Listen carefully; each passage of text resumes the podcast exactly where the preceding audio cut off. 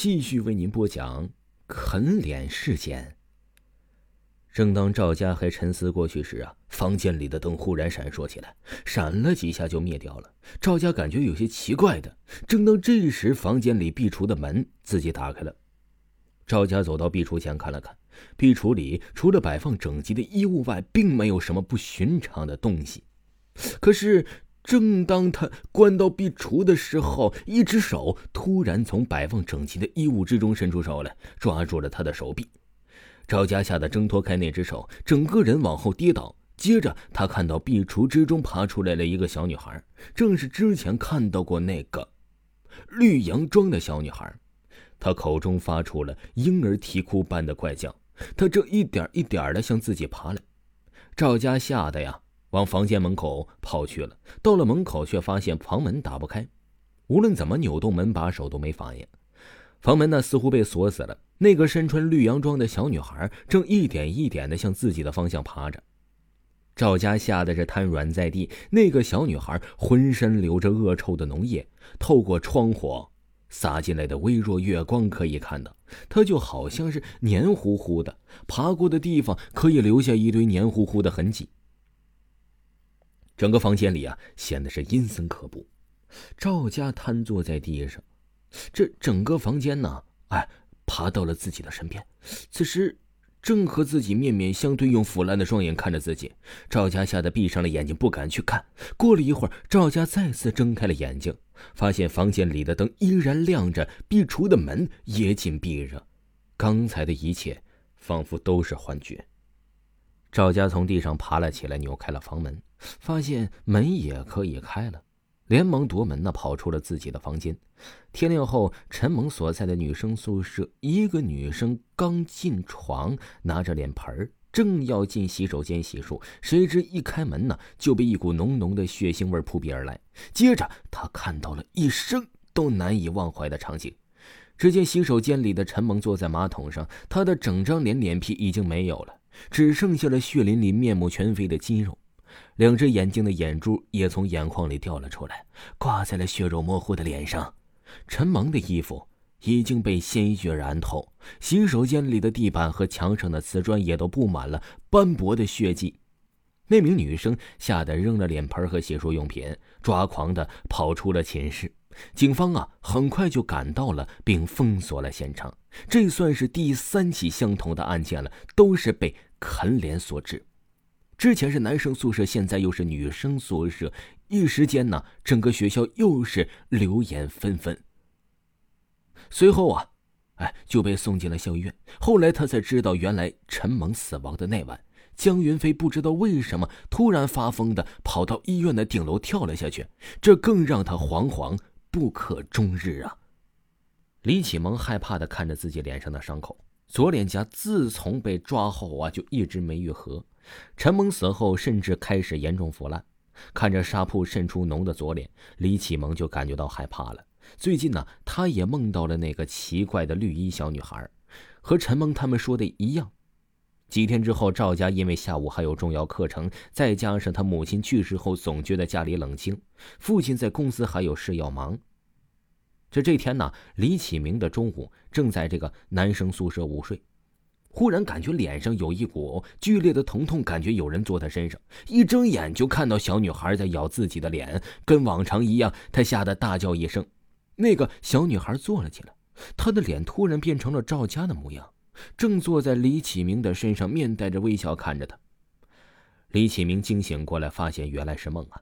忽然，一个想法在他脑海中生成。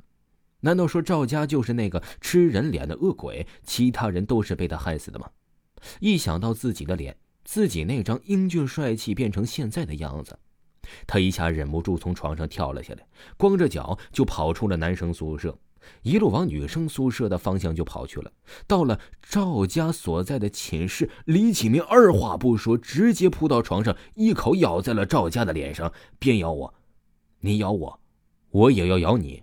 赵家疼的醒了过来，一把推开李启明，是捂着自己流血的脸，痛骂道：“你脑子有病啊！啊！”看着赵家的样子，李启明刚想说什么，这时一个人却走进了寝室。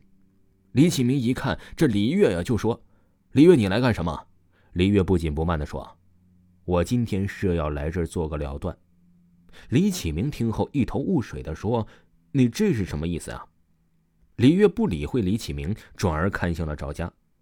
赵家，你还记得你的妹妹小月吗？赵家紧张的说：“你提她干什么？”李月突然恶狠狠、面目狰狞的：“那就是我，我就是小月。”说完，李月身后的门砰的一下关上了。这一幕吓得李启明和赵家不知所措，赵家更害怕了，不断摇头说：“不可能啊，怎么会是他？小月已经死了，我亲眼看到她跳楼后摔得血肉模糊的尸体。”李月，你到底是谁？李月不理会赵家的质问，继续说：“这当年我母亲过世没多久，你就和你母亲改进嫁了我们家。你母亲嫉妒父亲疼爱我。”就常常联合你出差时虐待我，当时因为性格上的懦弱，我没敢对任何人说起过。没想到你们却越做越过分。高中那年，你和刘小品早恋这件事我是知道的，我甚至还亲眼撞破你们在酒吧里亲热，但我却并没跟任何人说过。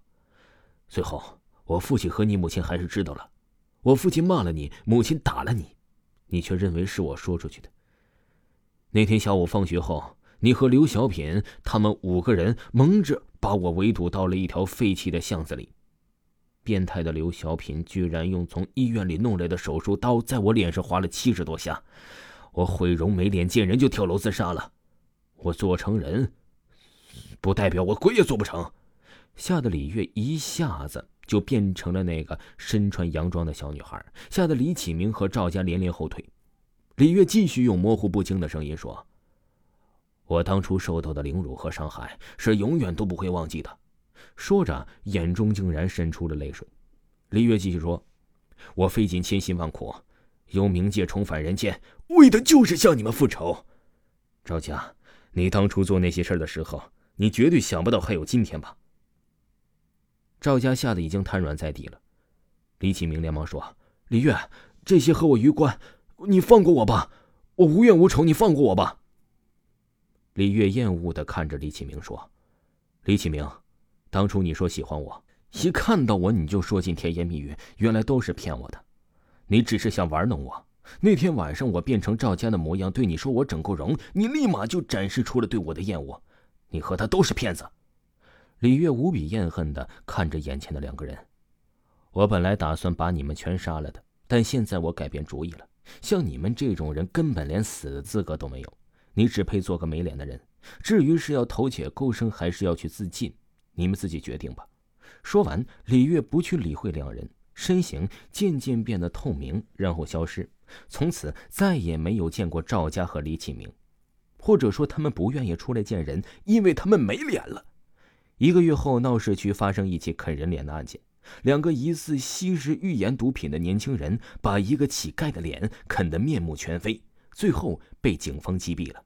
这件事一直在网络上热传纷纷。